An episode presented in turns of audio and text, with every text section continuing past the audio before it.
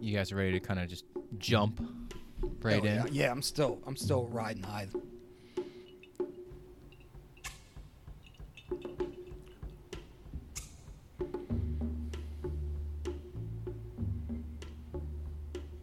Welcome to Twitch of the Death Nerve, a cult movie podcast that takes a deep dive into a different film each episode.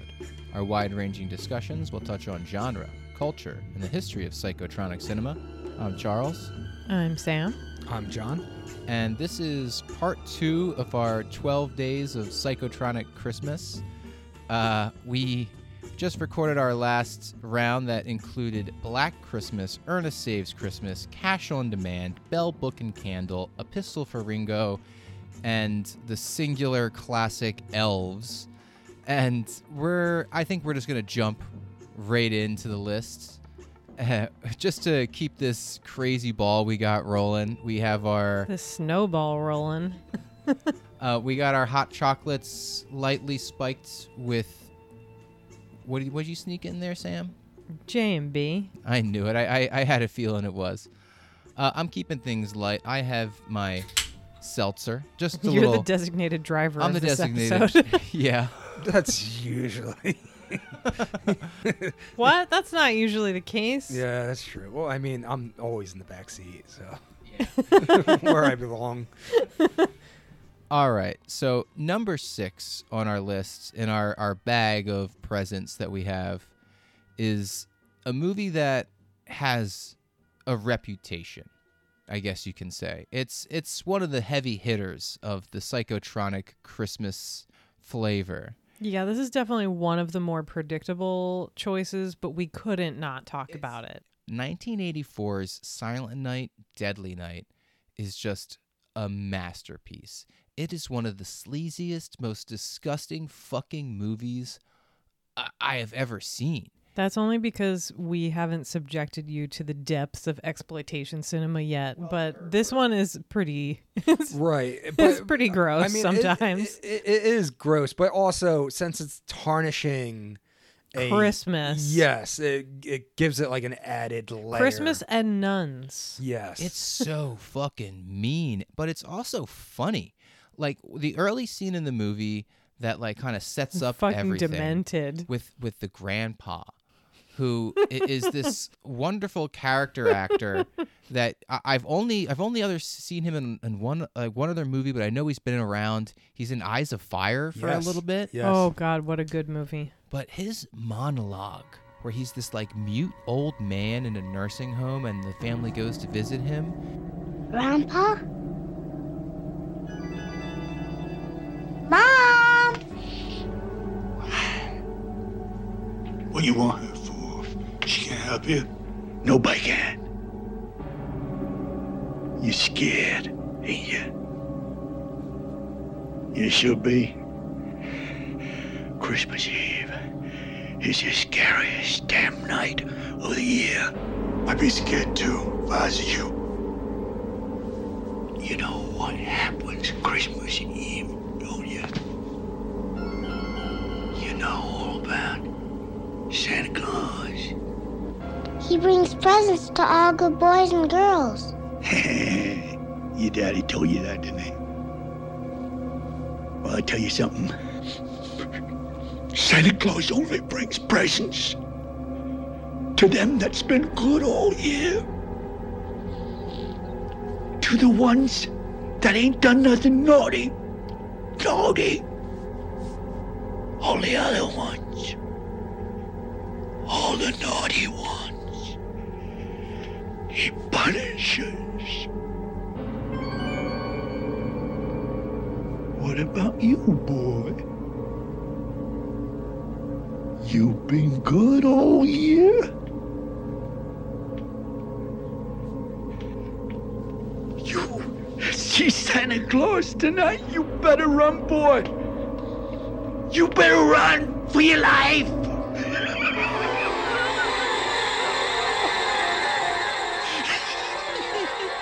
Christmas time, scariest goddamn time of the year. It's just, it's If fucking you see Santa Claus tonight, you better run, boy. You Better run, for your life.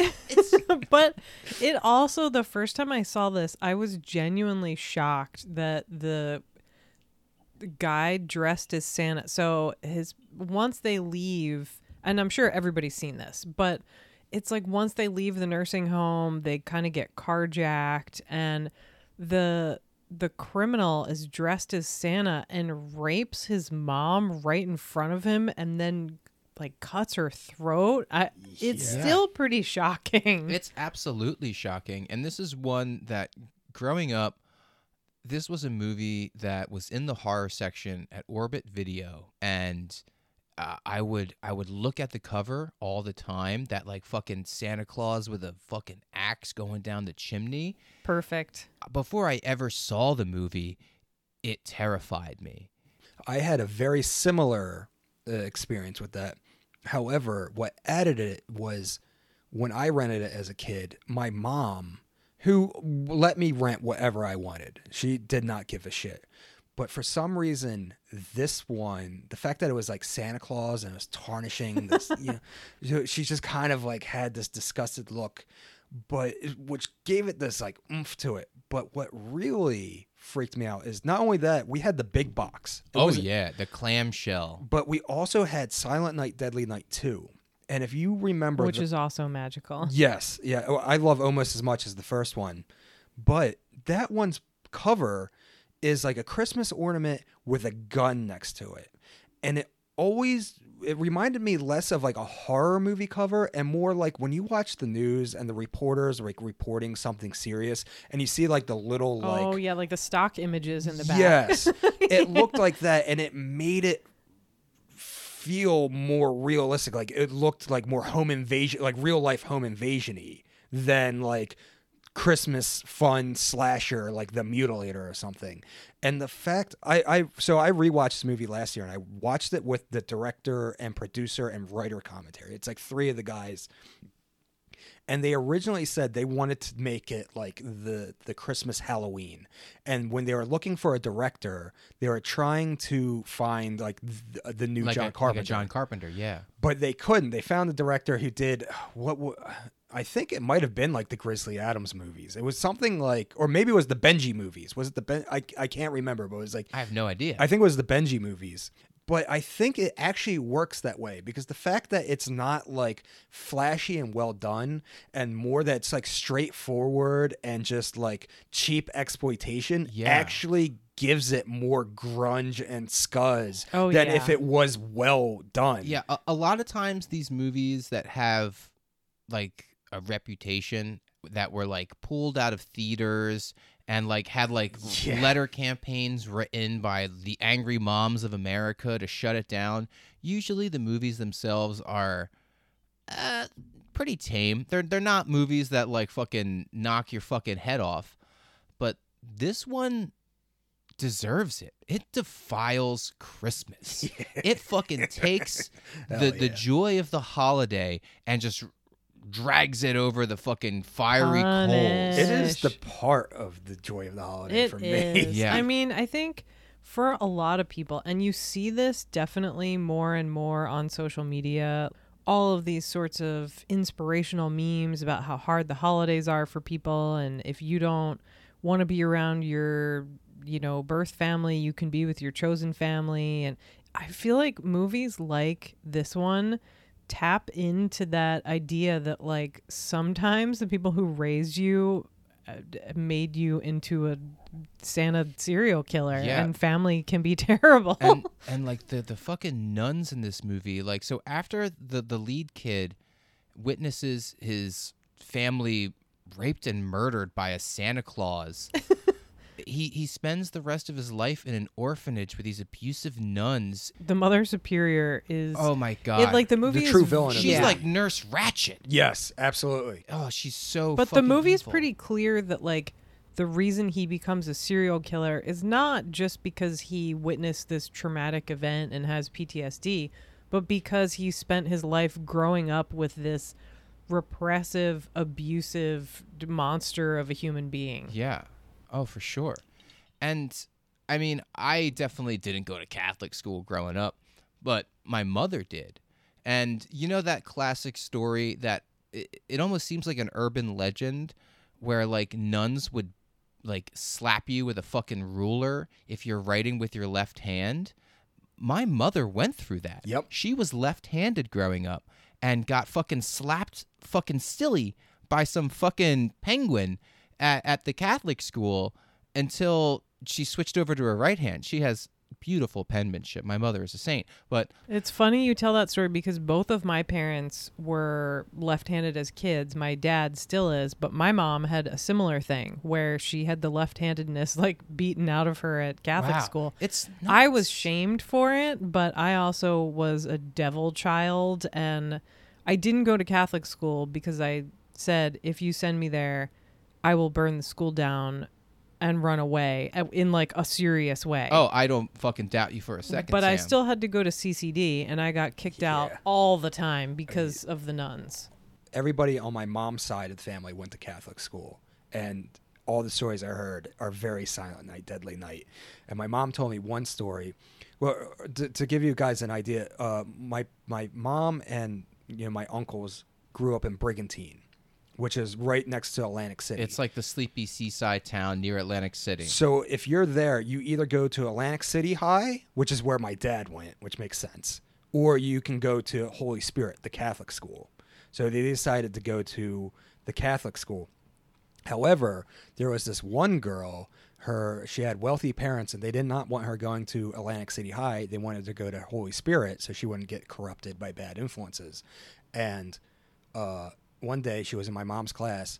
The nun hit her fingers with a ruler, and she stood up and slapped the nun right in the Hell face. you yeah. You fucking love to hear it. Oh and, my god. And the whole class was like, was like, fuck yes. And, Yeah. And the school didn't do anything because her parents were rich. It's the one time where like brat rich kid, where I'm like rooting for them. You know, Yeah. like fuck Yeah. yeah, good. This is the second time that you've laid hands on me. When you're slapped, you'll take it and like it.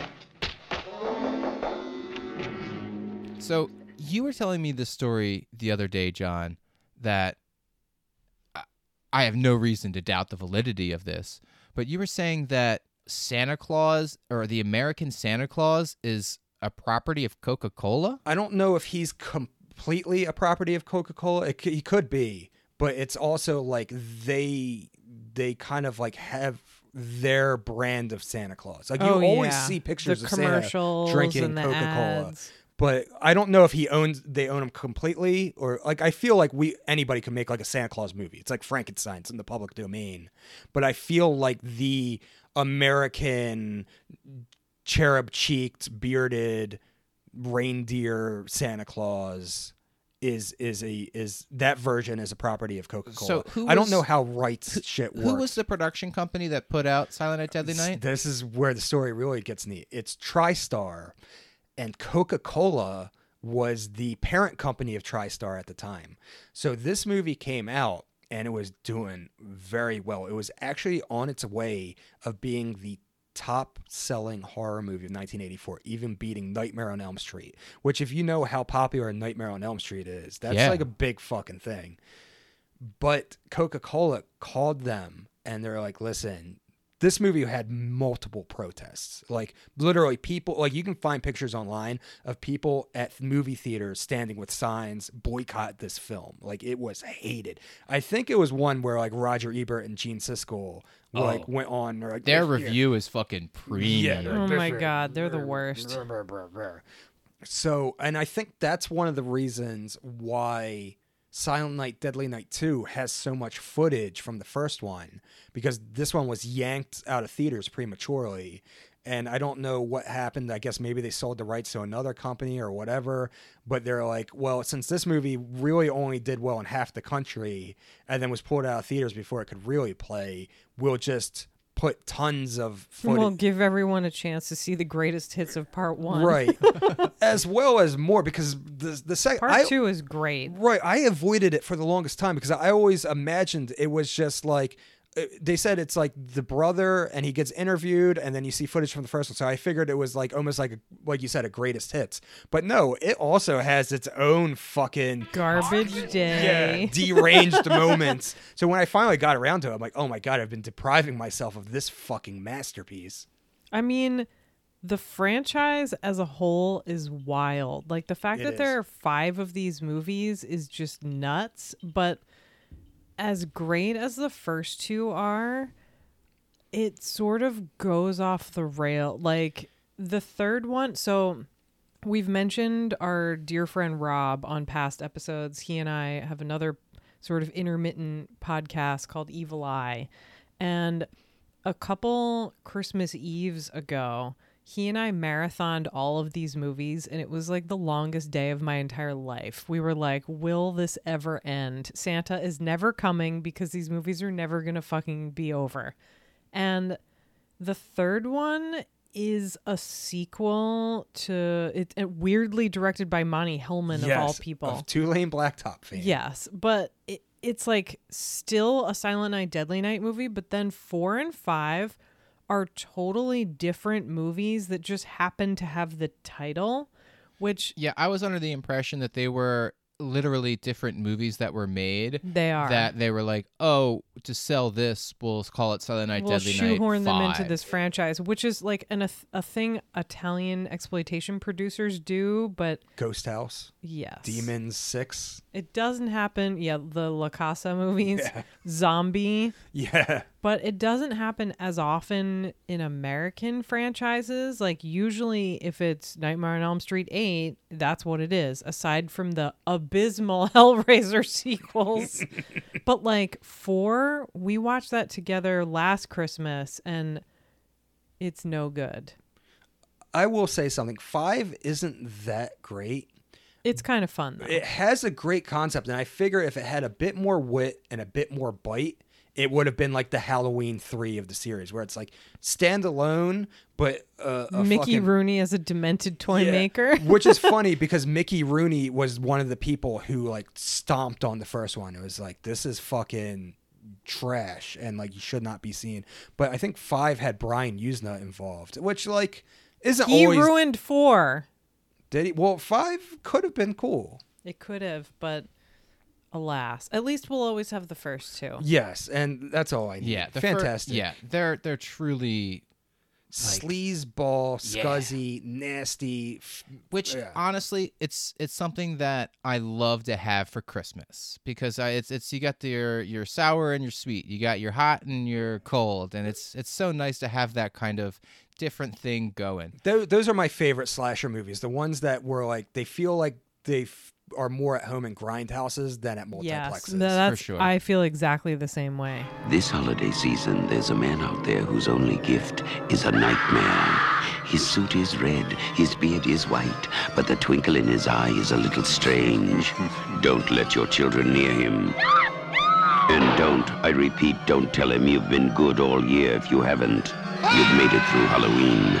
Now try and survive Christmas. Silent Night, Deadly Night, rated R, under 17, not admitted without parent. all right and to shift gears completely number 5 on our list of the 12 days of psychotronic Christmas is Not a horror movie. not a fucking horror movie at all It's not sleazy. no It's, actually weirdly wholesome. It really is. It's it's totally one of a kind. It's the film Trancers from 1984 from Full Moon Productions. The only Full Moon Productions movie I've seen so far that I genuinely love. Yeah, I so growing up, I knew Full Moon from all like the Puppet Masters and shit like that, which never really clicked with me. The third one is great. yeah, I might get down that rabbit hole eventually, but but like Trancers, which I just always assumed was like more of d- Full Moon dumb stuff. When I finally got around to watching it, I was like, wow, this is like a lot of fucking fun. yeah, I, I so I'm definitely in the same boat where I didn't, and I've never really loved full moon movies. Every once in a while, I kind of get a craving for that like sort of vibe they have. Those like movies that were like just like video store staples. Yes. You know, Oh my God, they that, were. That like Well, at Blockbuster, because Blockbuster never got real horror movies, but for some reason they got all the full Every movies. Yeah. single full moon and movie. and there were movies that like I would like to like watch one every so often, kind of like pepper them in. And so Trancers was one that just kind of sat on the back burner for a long time, but holy shit, last Christmas when I first saw it, it was like like watching a movie that feels like you're reading like a perfect pulp sci-fi paperback. And like not one that's written by like asimov or like heinlein or Clarke or any of the big three but like one that's like written by some like lesser tier sci-fi author like a Frederik pohl type that just like has all these crazy concepts and just goes to the fucking moon with them. And it does it on this shoestring budget and it's like such a cool feeling to watch a movie and afterwards want to read a bunch of books And it is indeed a Christmas movie. So basically, the plot is the wonderful Tim Thomerson, who I love so much, plays this kind of neo noir detective who lives in future Los Angeles and is hunting down this like supervillain who's turning all of these people into mindless zombies. trancers Yes. And they can travel through time in this particular universe. And the way they do that is by being sort of projected into one of their ancestors, like a biological ancestor. which is a great concept. It's Yeah. so good. And so he has to go back in time to 80s LA where he his ancestor is having a one night stand with like teenage Helen Hunt who's have has such a great time in this movie. yeah I, I think she's like disavowed it or like doesn't fucking like Which is a shame because this is a better movie than fucking Twister. this is a better movie than anything she's this is better than as good as it gets this is her finest hour in my opinion yeah, well, I think it might be that horrible Confederate flag jacket. That Oh she yeah, wears. that's probably but why she it's doesn't talk about supposed it. to. I think it's supposed to be like a punk Union Jack yeah, type yeah, of no, thing. no, no, no. Yeah. Yeah, like all that shit. That's like L.A. punks. L.A. punks fucking love fucking swastikas. Yeah, yeah, it was it was and shock shit like value. it wasn't like true. That's like, because they're all But- fucking rich kids. They're not like New York punks. Yeah, but to be fair, in the late 70s and early 80s, you had plenty of London punks wearing swastikas as well Yeah. because all their parents were, well, not all their parents, but a lot of their parents were like former RAF pilots, and the way they got revenge against their conservative dads who had all of these things to say about like how important it was to fight in World War II. The ultimate fuck you to the old man was to wear a swastika with no clear adult understanding of why you should never ever do that. That was one of the reasons why Dee Dee Ramone always collected like shit like that because his abusive dad was a World War II vet. So like to get back at him, he would be like, "Oh, I'll get this Nazi shit."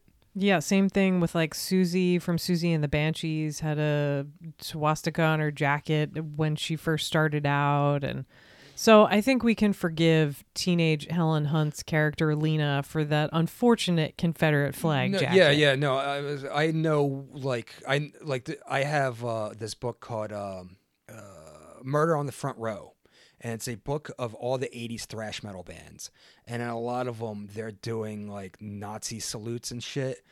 It's like Slayer and, and Oh, yeah. and it's just like they're doing it for fucking dumb ass shock value. Like I know there's like fir- first of all, half of Slayer aren't even white, you know, but it's like as opposed to nowadays where I know like there's metal bands that like Do it are- on purpose. Yes, and yeah, yeah. And Yeah, I'm not saying a like it's cool. I'm not like Burzum's doing it. right, right. Who, yeah, who's clearly a fascist, but like not that I'm gonna stick up for them doing. I'm just like my brain can be like this is dumbass kids. Doing Yeah, depending on the shit. time and who is doing it. Right. And I feel like it's the same thing with this stupid Confederate flag that she has.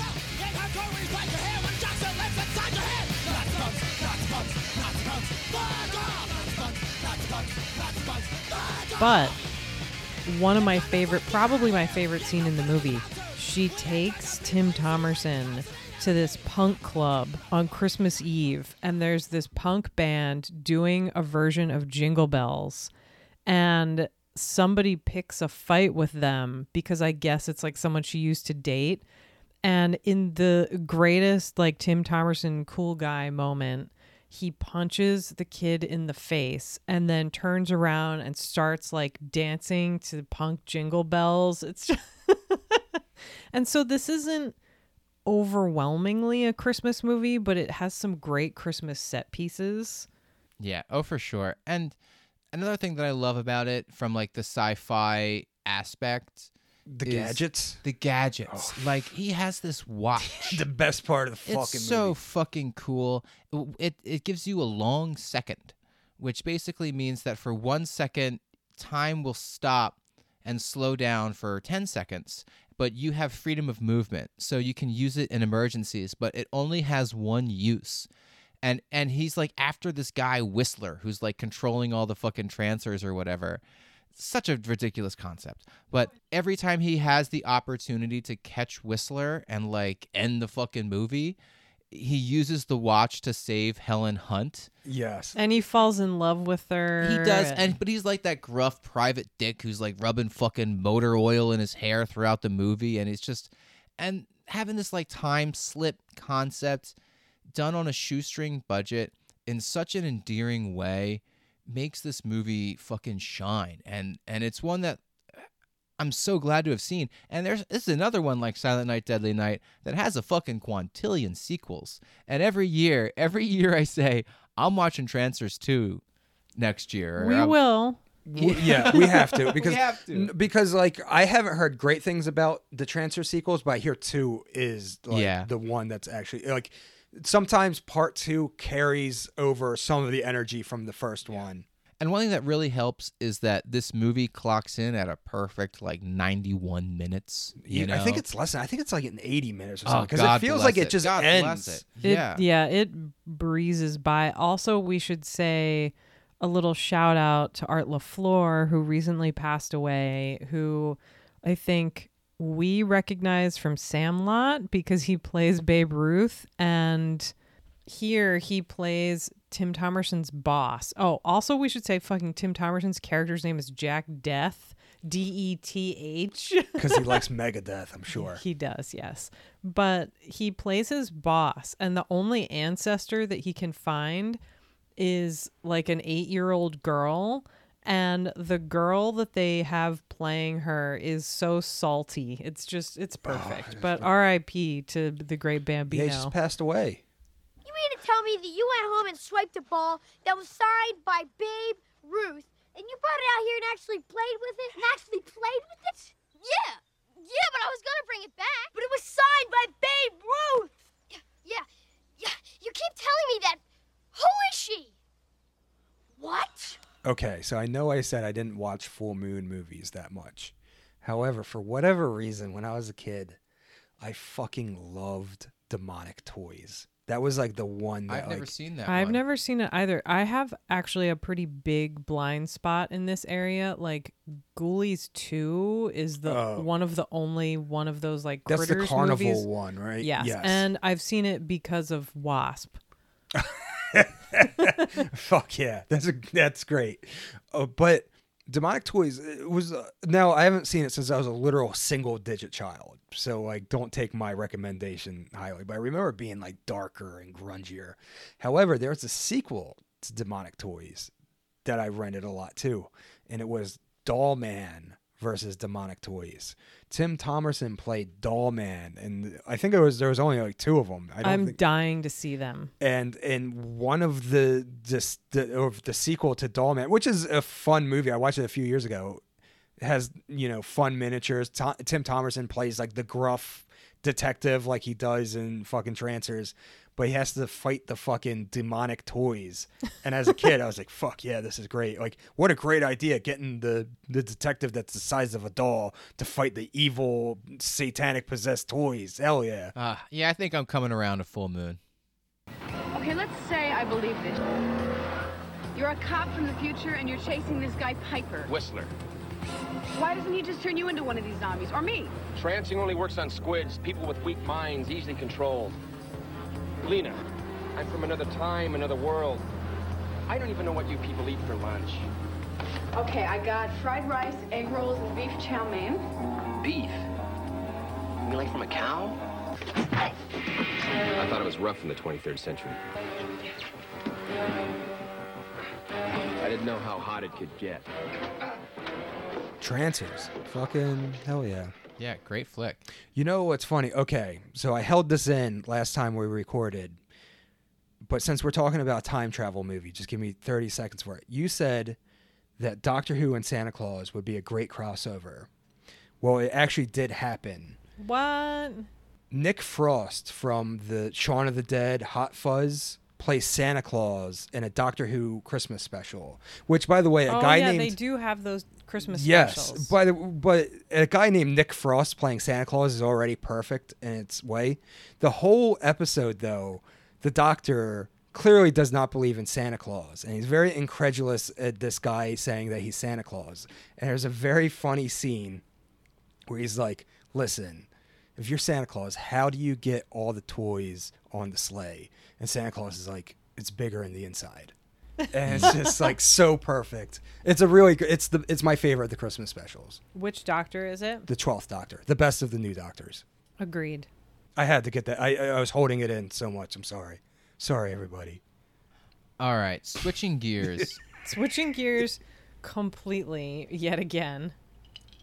Uh, so when we were making this list together, we were throwing out a bunch of crazy fucking movies, and then when we almost had the list fully constructed, I realized that we had something in our blind spot.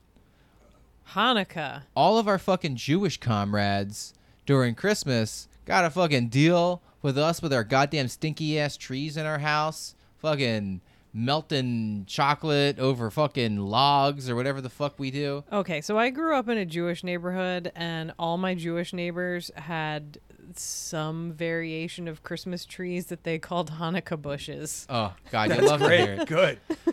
Anything that just kicks Christ out of this bullshit, you know. Agreed. I'm with it. I'm Team Santa. So we decided to throw a movie in that was just so tonally different than all of the others.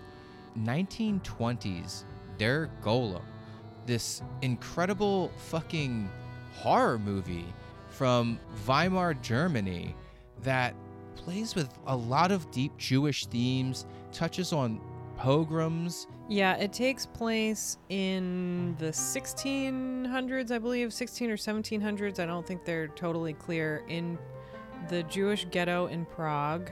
And basically, it's all about how the head rabbi is told by the emperor that the Jews will have to leave their ghetto and be exiled. And in despair, he tries to think of a solution and of course is you know also a master of jewish mysticism and so he uses his spell books to create the golem which is this mass of clay it's sort of like once it comes to life in this absolutely gorgeous sequence it's like a living statue And and the movie it really feels like this like proto Frankenstein. which it is yeah Massive influence. for Absolutely. Like for sure like the novel had been out, but this was an influence on the film Frankenstein, which is so vastly different from the novel. Absolutely. Well, this is also based on a novel of its own by uh, Gustav Meyrink, who is one of the sort of preeminent Germanic writers of like horror novels and supernatural tales. And it's based on a medieval Jewish myth. So you can't it's complicated. You can't really say that this is a jewish film because the only person involved in the filmmaking who was jewish is henrik galeen who was uh, co-wrote the film with paul wegener who's the director who also plays the golem in a wonderful turn. But galeen was one of the best screenwriters in Weimar, Germany. He co-wrote Nosferatu. He wrote uh, Alraune, which is another really creepy film from this period. All the films from this period that I've seen, and it's only like a small handful, but every time I watch one, I'm always so taken aback. like silent films are so fucking gorgeous, but especially the ones from this like German expressionist period where like they just look nuts. And like this crazy staircases and the way and the sets of the towns, like you were saying the other day, oh, this is a crazy set that they built, and I'm like, that's not a set, this is a town, and you're like, no, no, no, no, no, no, and you're telling you're telling This me town how is a set. yeah, that's- yeah, that that I had no idea that the German production companies. Well, Ufa in particular, who in the 20s and even into the early 30s to a degree, Ufa was pretty much the preeminent film studio in the world. I, I think they rivaled, if not surpassed, some of the studios in early Hollywood and churned out some of the greatest filmmakers like Fritz Lang and uh, Carl Freund, the cinematographer who shot this film.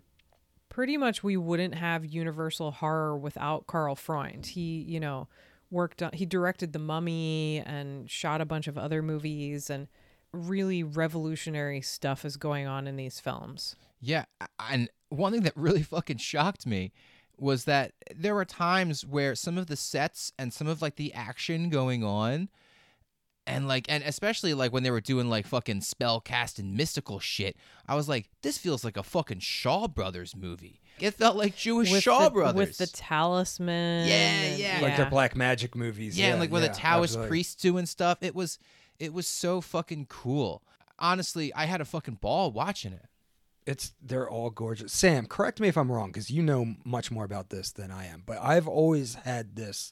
I've read this somewhere and always believed it. It makes sense to me.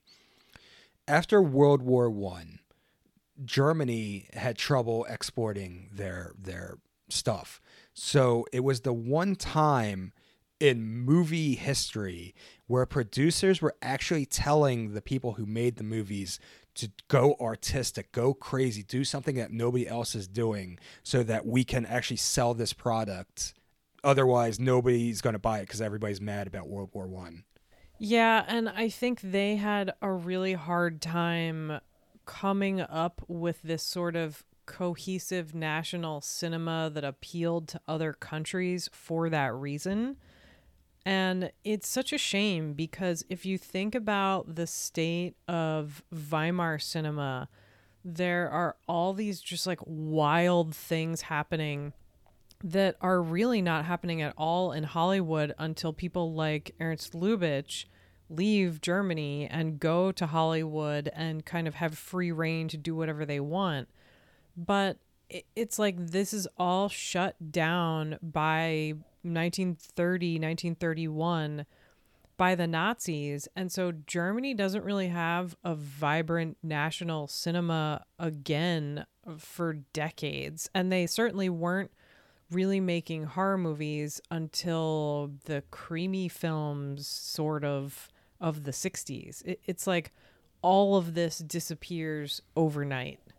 And also the other really upsetting thing is these sorts of stories like Der Golem about Jewish life completely are destroyed all across Europe because you you have this sort of like growing tradition with the emergence of sound film in the 30s of films actually being shot in Yiddish and prints are destroyed filmmakers are sent to concentration camps and killed and so I think Der Golem is such an interesting example of making a horror movie about the Jewish attempt to survive in a cultural way and like to keep communities alive Yeah. a decade before the war got going. Early in the film when they were when they were being kicked out of out of the ghetto they didn't say the word pogrom but like i immediately got tense and i was like oh shit is that what this movie's going to be about? I thought in my head that he was going to make their golem to fight all the fucking evil gentiles holding court in this prague castle and and their golem was going to almost be like this like godzilla figure who like fucking protects the fucking jews against these fucking Once scumbags. you pointed out he looked like Dave Batista.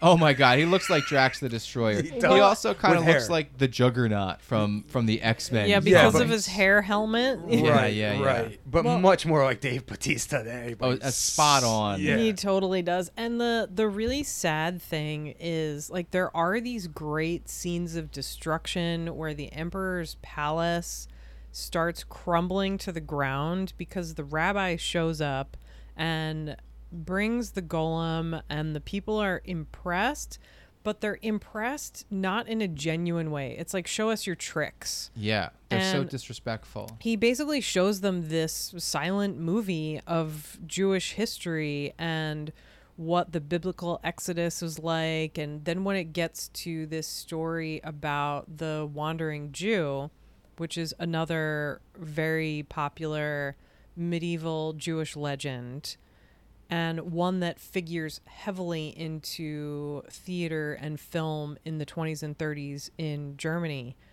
They start laughing at him and because they laugh at his magic the castle crumbles and the golem has to sort of do the rabbi's bidding to save the remaining people who are still alive. And you're like no just burn them all down. Yeah, Yeah. fuck the fucking Gentile pigs. Yeah. but the super crazy thing that's tied to the real sort of production history is you have this figure of an infiltrator. He's this knight named Florian who is sent by the emperor to the ghetto to give them the news that they have to vacate in the near future and he sees the rabbi's daughter and gets the hots for her and there are all of these kind of implied sex scenes that are pretty literal Oh yeah, no, the implication is it's very Yeah. clear He Oh, yeah. grabs her boob.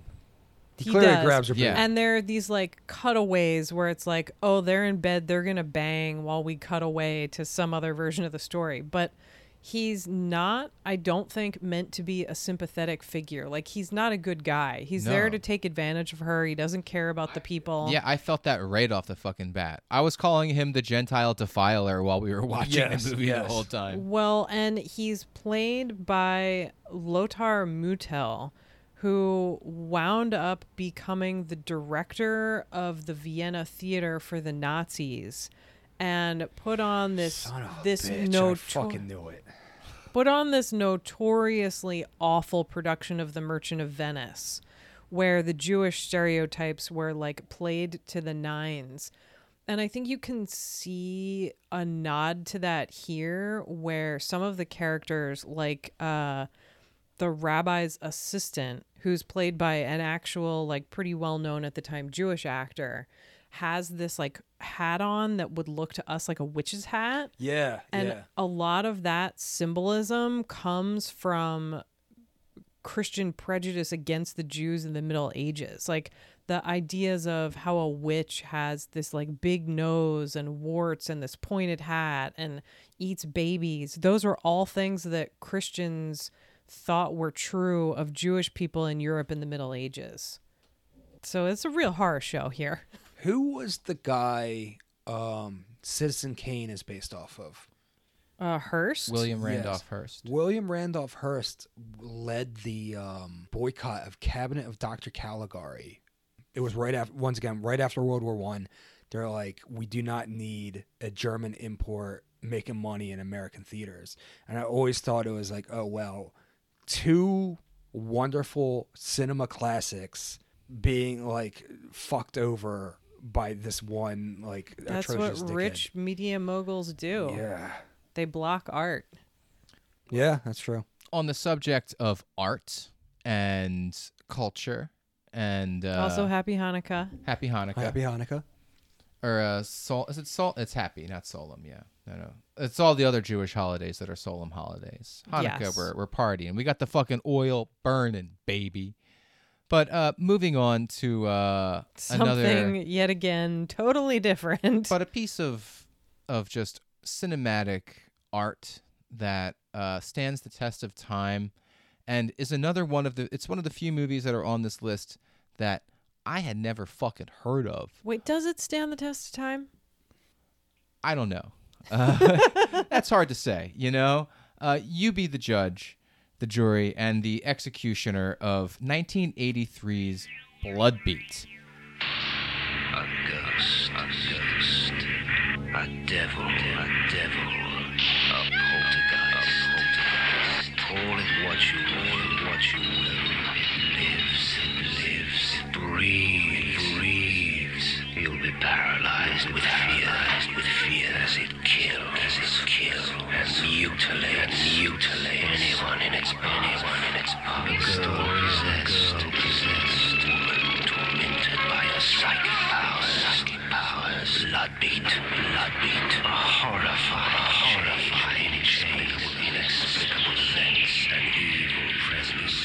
What what is this movie, John? Where did you find this fucking shit? Vinegar syndrome. Thank- Jesus Thank the gods. I don't know. These guys must be kind of fucked up up there They're- in Connecticut or they're- wherever the fuck they're they are. Kings. Oh They my are God.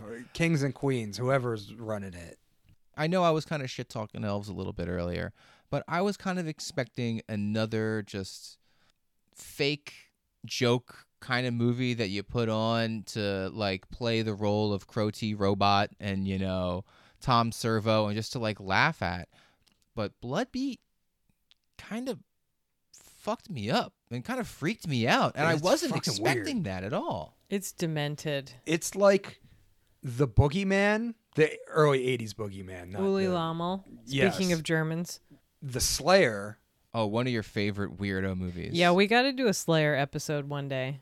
And Ninja 3 The Domination. Hell yes. all fucking mixed together and like the Slayer because it has like it is like Ninja 3. Yeah. In a, in a certain Wisconsin low budget right, way. right, right. But also like the Slayer has like the neurotic lady painting because she has this weird tie-in with this supernatural creature, and the boogeyman because it's also like. Yeah, it's a slasher movie, but it's also this bizarre haunted ghost shit too. Yeah, about like a weird fucked up family. And like the all the names, like the director and writer and producer were names I couldn't pronounce whatsoever. So I'm gonna assume Yeah, it's like, Zaphiratos is Yeah. the name of the director. are they are they like Polish people? That or- sounds Greek It's to me. that's a Greek name okay. for so sure. it f- seems like European artists, for whatever reason, thought it would be fun to make a Wisconsin regional slasher. And yeah, And it that- was yeah, That's exactly oh my what god, it was. what too. a ball! Yeah. and like it's one of the one of those movies where you don't really know what's going on, but you never feel lost. You know, Right, kind of in that like David Lynch way, where you're not frustrated that you don't understand what you're looking at. You're just because- rolling with Yeah, it. it's uh, it's almost like your consciousness doesn't know, but your reptile brain does. Yeah, this movie hums on a frequency that is really picked up by the R co- cortex or whatever the. you get possessed by the spirit of a dead samurai and you just figure Jesus it all Christ. out. and and like the the fucking vibe and the tone of this movie. Do you remember that scene in the original Evil Dead? It's right after um, Ash's sister gets like defiled by the trees, and she's sitting back in the cabin, and she's like drawing with a pencil. Yes. And yeah. and the two other girls are like playing cards with each other. no, no, no, no, no, no, no. So she's not drawing. She's just staring out the window. The whole scene where she's drawing is a little bit earlier. That's before the dinner scene. Okay. Sorry, I didn't mean to correct. I just seeing Evil well, I, I might be get, yeah, I'm getting those Yeah. two scenes kind of mixed up. What this movie feels like is it feels like the weird dread you have just before everything goes nuts in the Evil Dead, stretched out. You know, of course, there's crazy scenes where a fucking demented samurai unstuck in time is killing Wisconsinite deer hunters in the woods with a fucking On sword. Christmas when On their Christmas. family is visiting. Yes, all of these movies, kind of Christmas movies here. Except for Der Golem, which is not. but it, it's just like it's crazy how this like little regional low budget movie just is oozing with atmosphere that's just like otherworldly. Yeah, it's it's my favorite kind of low budget weirdo movie where it's like people with talent who have like this big idea but they just have to cram it in this little low budget box and it just comes off like crazy. Do you want to try to explain the plot? Yeah, Okay, John, this one's on I you, buddy. Well, I feel like when you watch this movie, everybody kind of has a different idea of what's going on. But for me, my idea is the mother who looks a lot like Reggie Nalder. I thought she kind of looked like Shelley Duvall, but like stripped of like all of the like lights that yeah, are that on was my behind the eyes. original idea. But then when it gets to her close ups, like, no, she looks like she has the same facial structure of Reggie Nalder. She does. Apparently, her ex husband uh, killed a samurai during World War II, even though this movie's like, what, 1980? 19... Yep. So, uh, well, I guess, yeah. No.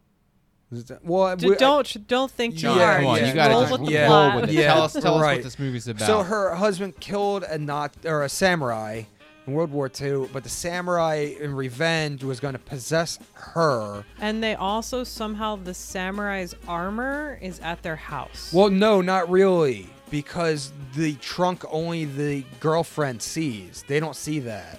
and the family is a bunch of clairvoyant. Uh, yeah, so so Only uh, the mother and the girlfriend, I think, are clairvoyant. Yeah. The Yes, daughter is. The daughter can do the mind. no, no, and the son too. They, well, they they Okay, they the find it later.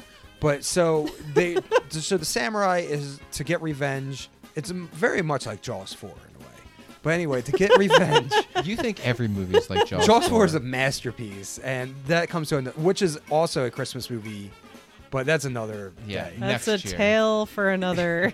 Um, so it's trying to possess the mom, so it murders everybody in vengeance. However, the mom becomes too strong. She channels her energy through painting, and sometimes and wearing ponchos. yes, a wonderful, colorful poncho.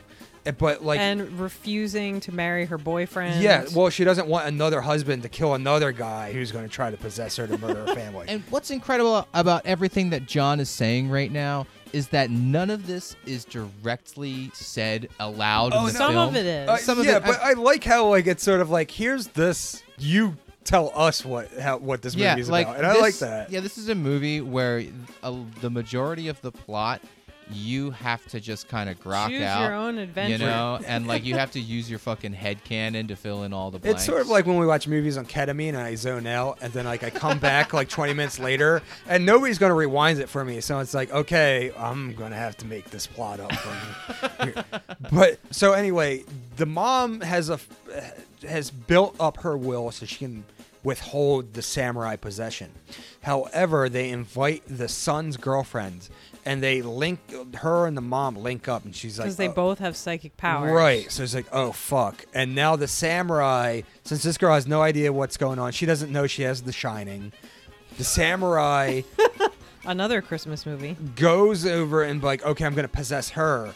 And for whatever reason, he likes to kill the neighbors first, just to go some cool kill scenes. But it also makes the girl horny, so she's like writhing in bed and getting Yeah, naked. it, it sort of plays my favorite or one of my favorite low budget movie games, which is is this character masturbating in bed or are they having a nightmare and writhing around? honestly one of the best game shows that we were deprived of. uh, and like eventually he fully possesses her and kills the family but the son and daughter of the family realize the powers they have. They hold hands and they shoot lasers at the guy and then they win.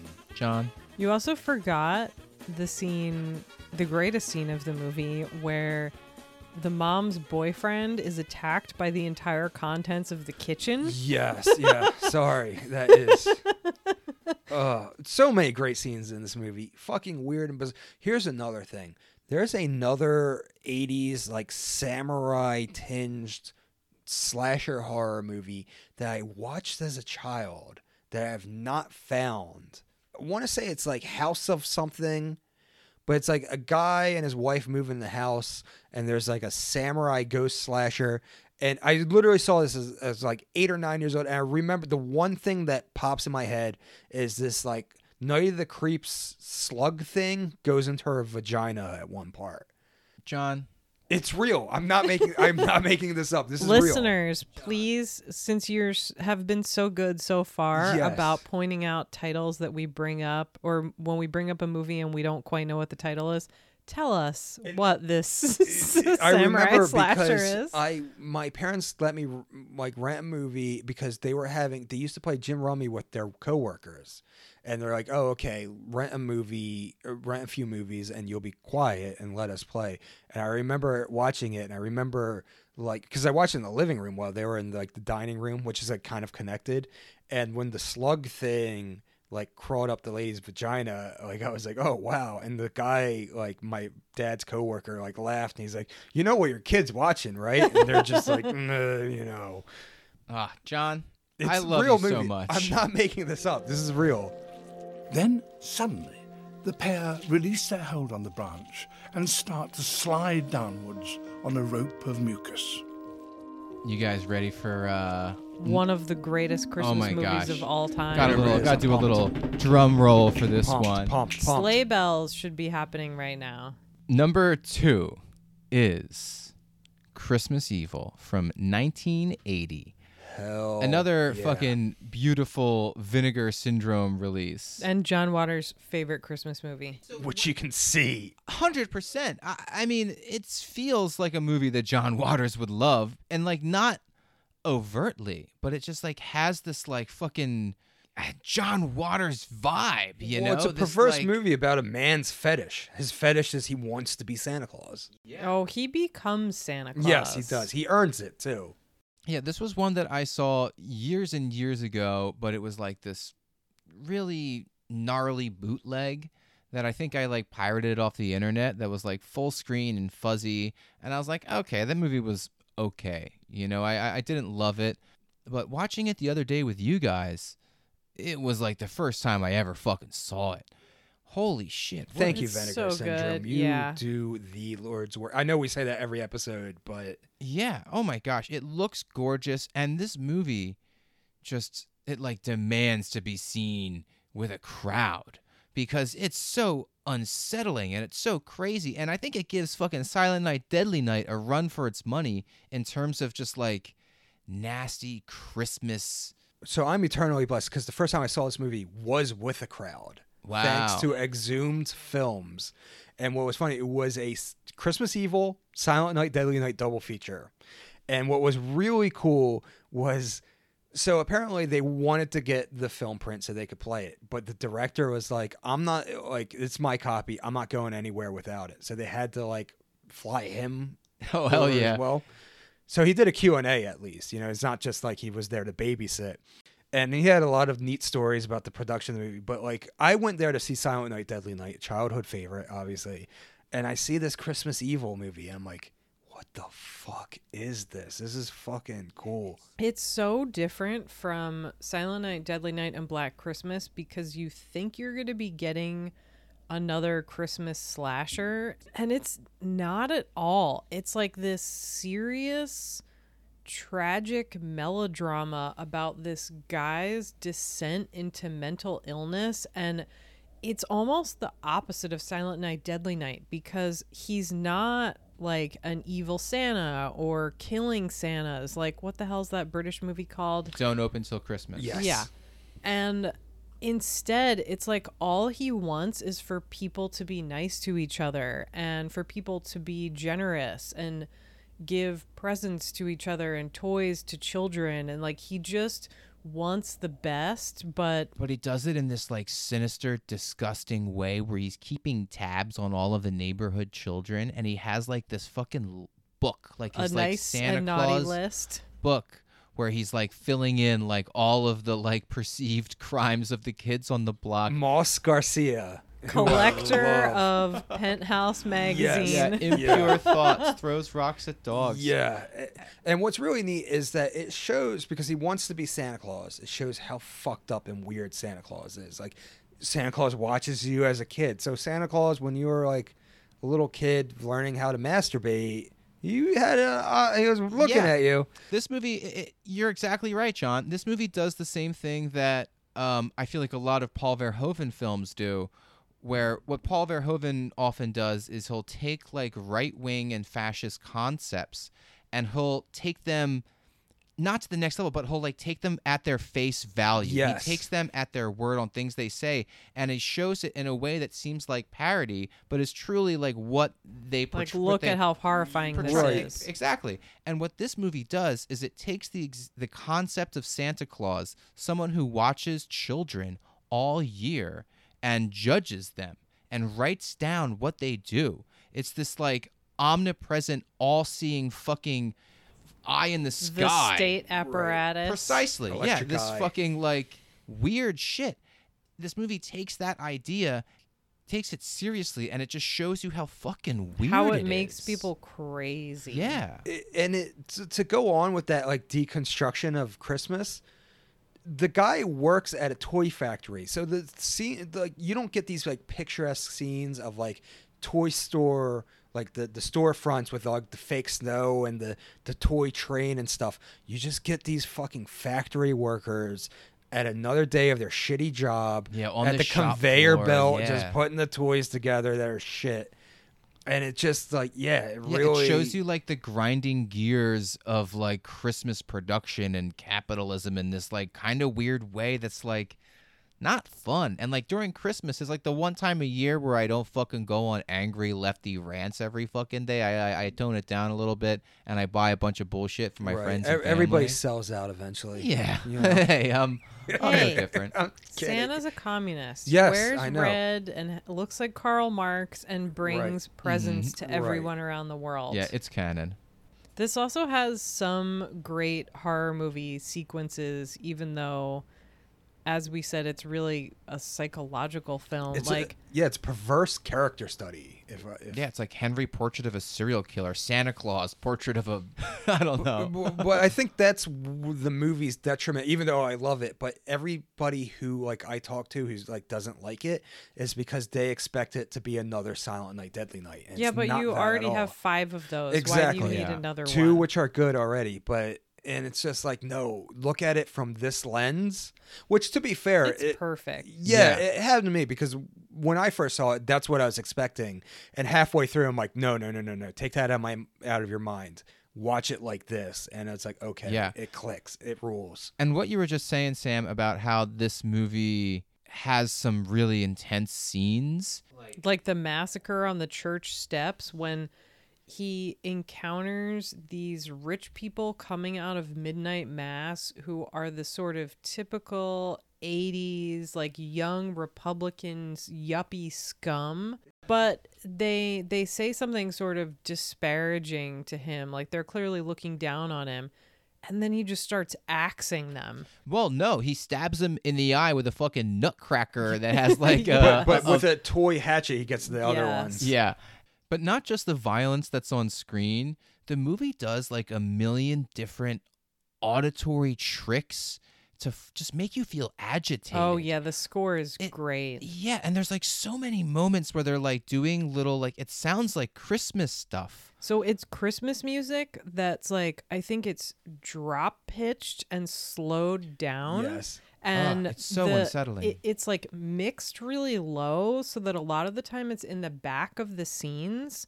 So you can't hear it super clearly, but it's like like you were saying earlier, your reptile brain can hear it. And Yeah. it's just it's so creepy. But but other parts, it's like the like for Texas Chainsaw Massacre and Eaten Alive, like the first few Tobe Hooper flicks, where it's like it's not a score, it's just these weird noises that they just gobbled together to Yeah. like punctuate what's going on in the Oh, scene. totally, totally. I think that is what kicked this movie up an extra notch for me. It really kind of like locked me in where I, I think my phone was kind of blowing up while we were watching it, and I'm like, you know, I got a little butterfly brain sometimes when I'm watching a right, movie, right.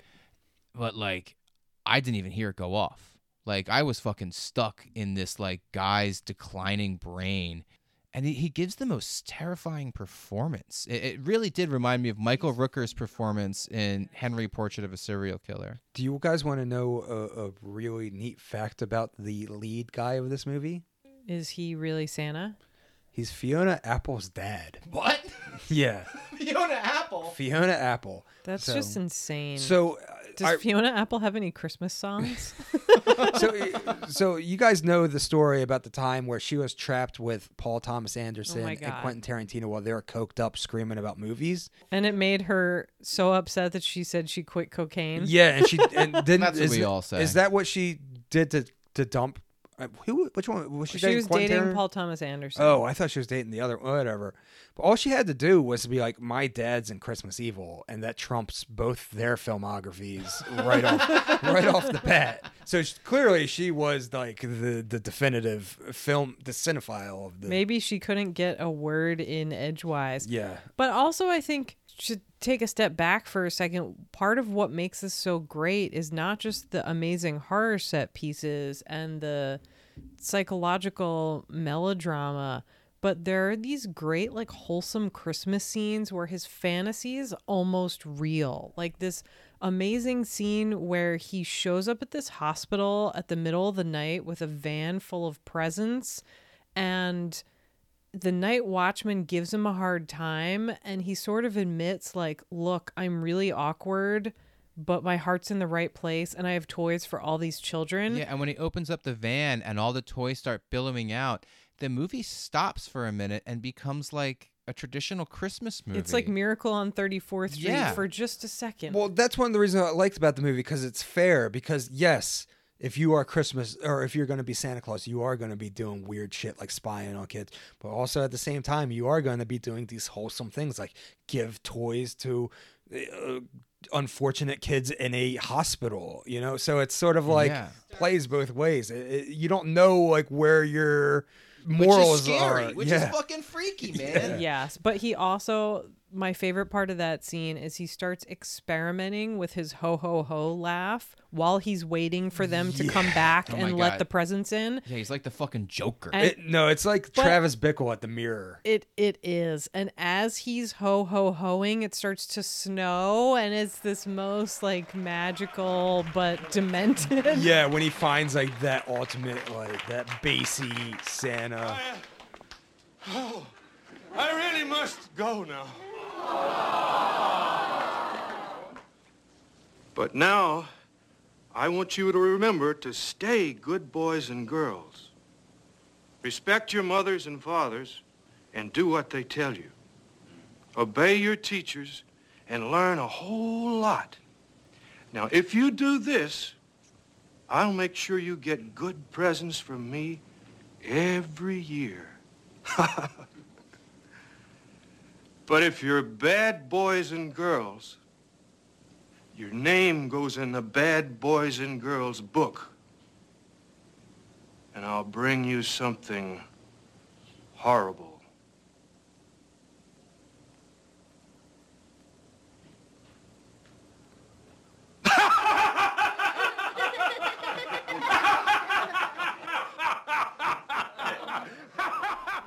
Okay, so like, uh, it starts with a flashback of him in his childhood, and his dad dresses up as Santa Claus, and he sees him and his mom get freaky, and I think that kind of like starts some of the, like the fetishization of Santa Claus. But I was wondering, I was like, has there ever been a time where some dude is like, I'm gonna dress up as Santa Claus for my kid, go down the chimney, and he gets stuck and he dies? oh, that has to happen a fucking million times. So I looked it up, and now not the specific of him dressing up as Santa Claus, but I found a million cases of people like just going down chimneys and getting stuck and dying. Here, let me read some of these like uh, Oh, headlines for you. Jesus you. fucking Christ, John. Are you serious? A California burglar burned to death in a chimney. a Colorado teen died in a chimney and stayed there for seven years. Was he dressed as Santa Claus? No, no. Oh, these are just chimney deaths? Yeah, these John, are what just the chimney fuck are deaths. you doing? One body remained in a chimney for 27 years before being discovered. Just to give you an idea, if you want to get lost for a bit and nobody to bother you, chimneys seem to be like the place.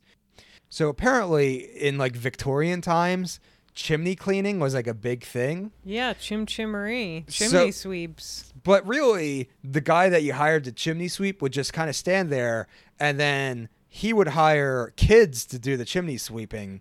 and like most of them like died heinous deaths, which are compiled in a book. If you're interested in the subject, called "Of the Sweepers of Old." And the climbing boys, which is apparently uh, most like, even though it's like a history of that whole thing, is mostly a compilation of children dying in, in chimneys. Wow, I know what they got to do for Faces of Death 6. Well, the, I mean, people trying to climb in narrow passages and dying. There's that great story about, speaking of New York, which is where this movie's set. There's that great story about somebody desperately trying to get into Studio 54, and because they couldn't get on the list, they climbed in this passage that took them through the air ducts and got trapped and they were screaming their heads off apparently but like i guess no one could hear them because the, music was club loud. music was so loud they died and i think they stayed in there for like weeks The thing is, after hearing that story, I feel like I would rather have been that person than have been Fiona Apple watching movies with Quentin Tarantino and P.T. Anderson. They weren't even watching movies; they're just yelling about them and Quentin Tarantino's like vault. But uh, yeah, it it sounds. all- I remember reading the one with the guy stuck in the cave. Like he kept like going deeper into this cave, and he got stuck. And then they're like, he was like in a certain way where like his blood couldn't circulate around his body, and they tried to rescue him. And eventually, they're like, "Listen, we're gonna keep trying, but like, John, you're dead." I'm taking your laptop away. You're done, man. You're done. Listen, like it's healthy. I feel like having a morbid you're gonna have curiosity is a nightmares, healthy man. thing. I You're gonna don't have have, I nightmares. don't have nightmares.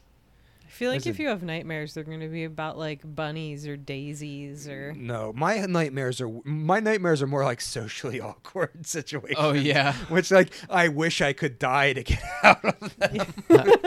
whom amongst us I don't tell any outsiders A about sweep podcasts. is as lucky as lucky can be. Jim Jiminy, Jim Jiminy, Jim Jim Chiroo. Good luck, we're above when I shake hands with you. Or blow me a kiss. And that's lucky too.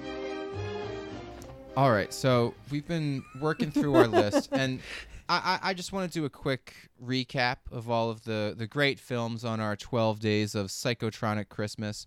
We went from Black Christmas to Ernest Saves Christmas, Cash on Demand, Bell Book and Candle, A Pistol for Ringo, Elves, Silent Night, Deadly Night, Trancers, Der Golem, Bloodbeat, Christmas Evil, and I know we said at on the very first episode that this list is in no particular order. Like this is not a rank of our favorite Christmas films. These are just Christmas films that we love to watch that like hold a special place in all of our hearts. But number 1, this is one that that you showed a couple years ago, John. You gave one of the greatest curated marathons that I've ever seen for Christmas. It was called Christmas Hong Kong.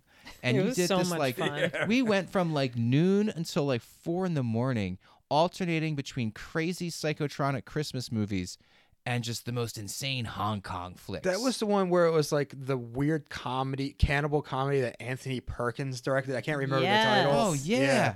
that was amazing Yeah. It was such a great marathon.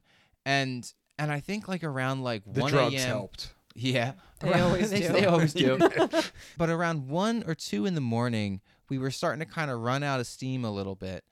And you put on Night Visitors, this film from 1987. It's one of those movies where right after watching it, I immediately wanted to text every single person that I know the title of the movie, but also tell no one and keep it secret. Because this is a fucking movie that, like, you can't find it anywhere. The only place where you can fucking find this flick is on YouTube. Because it was released on VH. So it's an American film, like a low budget. It feels very much like a stage production and released only on VHS in like every other country for some reason. Like it released in a bunch of South American countries and Europe and England, but for whatever reason, I don't think it ever got a legitimate US release. I think it's because it's so weird. They just didn't know what the fuck to do with it or how to market it. It's a home invasion movie, but like I don't want to say that because then you're getting ideas of like Last House on the Left Or or, funny games. Right. It's not like that. It's just No. weird and awkward and it's like if John Waters made a made for TV home invasion Christmas movie. Yeah. Yeah. It's this gr- like it's just Shot in Pennsylvania, bringing Oh, it really? yes, bringing it full bringing it circle. home, bringing it home to PA. It's almost it almost should be British because it's not like anybody's doing anything by force. It's almost like they're invading their home, but the the the homeowners won't do anything because it would be impolite to do something. Yes, it is totally like that. which that. is a great Christmas concept because Christmas is a, a time where you like have to be nice to certain family members who you fucking don't like. and you have to act like your family is wholesome and perfect. Yeah, and you gotta you gotta fucking put a smile on when you go to work that's bigger than your smile for the rest of the fucking year because it's just like Mariah Carey is just playing on repeat loop and you're living in this crazy fake reality that just exists for a month and it's almost impossible not to get caught up in that shit. And this movie plays on that weird notion where when these home invaders come, their like car is broken down, and there's this like family that's like being really fake with each other at the dinner table. well, and the playing family is Parcheesi. demented. They are demented in their own right in the way in their like fakery. And when this It's well, it's like two parents who look like they stepped out of Leave It to Beaver. Yeah. And they're three young adult children and they try so hard as you find out more and more throughout the course of the movie to like repress the kids' individual identities and to make them these just like cookie cutter suburban children. Yeah, this movie's like definitely knows the weird like sinister undercurrents of living in suburbia. Did you guys rewatch this since I showed it to you? Oh yeah, absolutely. Oh wow, I did. I, I love it. I love it. I, watch have it. And no, what- me neither. Wow, it's weird because like I like I liked it, but like when I was watching, it, I was like, "This is cool," but you guys were like, and I was like, "Wow, I just found some weirdo shit that really clicked with you guys." It And- was like the perfect. So I definitely don't love it as much as Charles does. yeah, does. Charles really, But I think it was. It came at exactly the right time in that marathon, and I have a real weakness for Christmas things. right. And especially like I even like that fucking Mariah Carey song. I don't I don't even care. But it I think is one of those movies that because it was doing something so different, it's like not something I would want to rewatch every year or maybe even ever. But it it just I'm so glad that something like that exists. Right, Yeah, right. it's such a hidden gem. It's almost one of those movies where you only rewatch it to show somebody else it. Yeah. Yeah. yeah, yeah. I the reason why I rewatched it because I showed it to my parents. Oh, okay. Yeah. what did they think of it?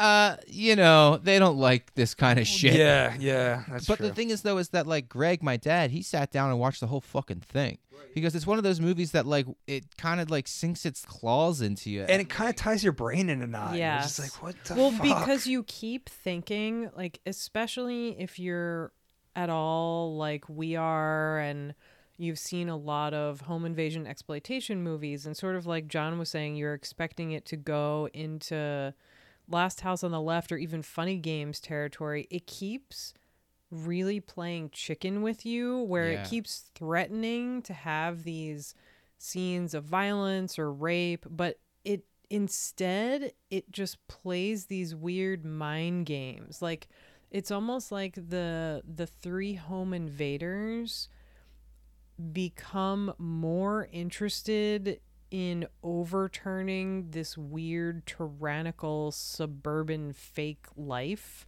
than they are in robbing the family, which is how Yeah. it started. in a way, it's a lot like the villain in Cash on Demand. Yeah. Who he's clearly, yeah, he does want that money, but he does. Want to teach him a lesson at the same yeah, time. like he knows Peter Cushing is a shithead boss, and he's like, like I've had a boss like this. Fuck this guy. Yeah. let's make him squirm.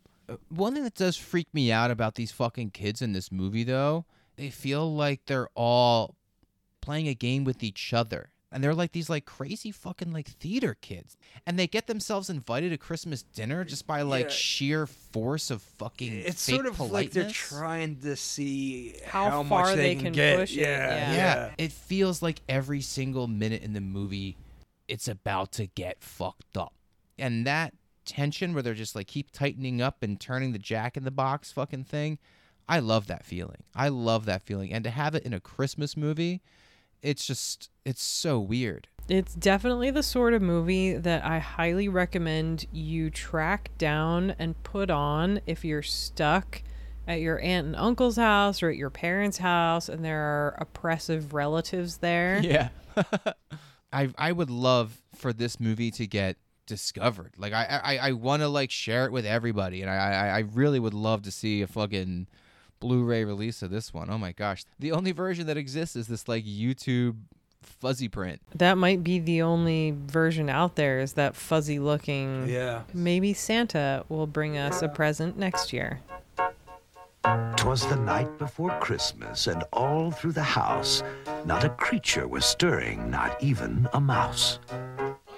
Meet the Whitmores, an all American family, together again for the holidays. They're fun loving, Anyone up for a quick game of trivial tidbits? they're full of wit. In sculpture, what part of the body is associated with ficus carica? What they don't know is that Christmas is going to be a little bit different this year, because tonight, the Whitmores are expecting night visitors.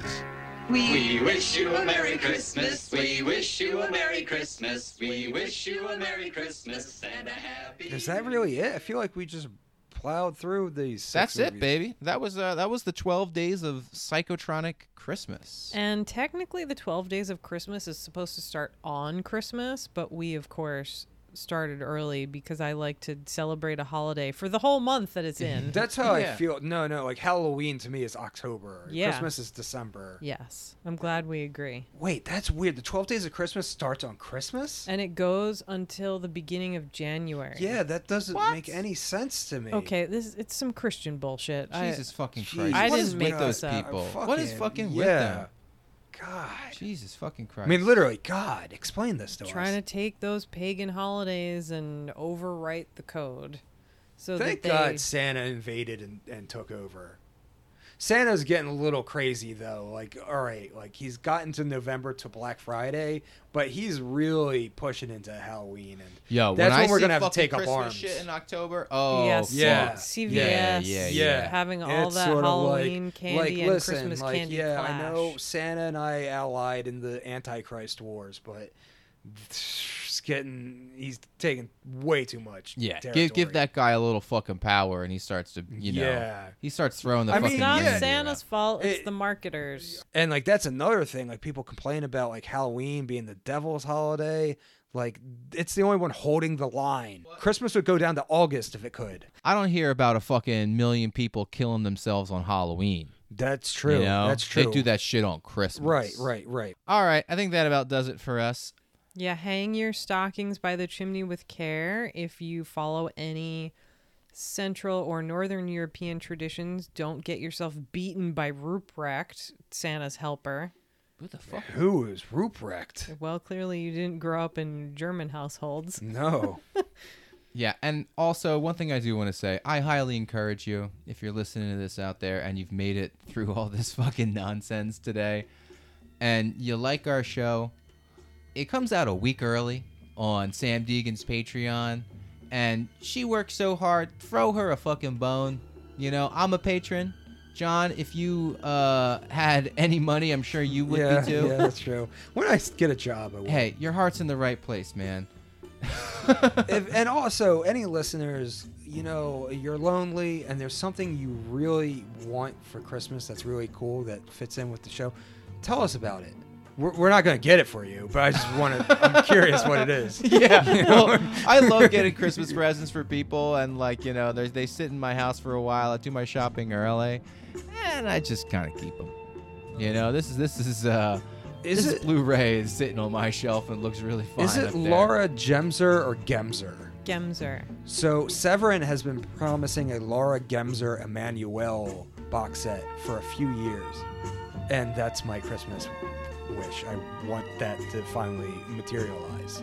My Christmas wish is the same wish that it is every year snow.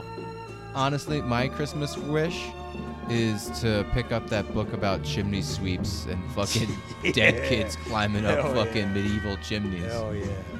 All right, everybody. Horror movie about fucking dead burnt up chimney kids fucking slaying their masters.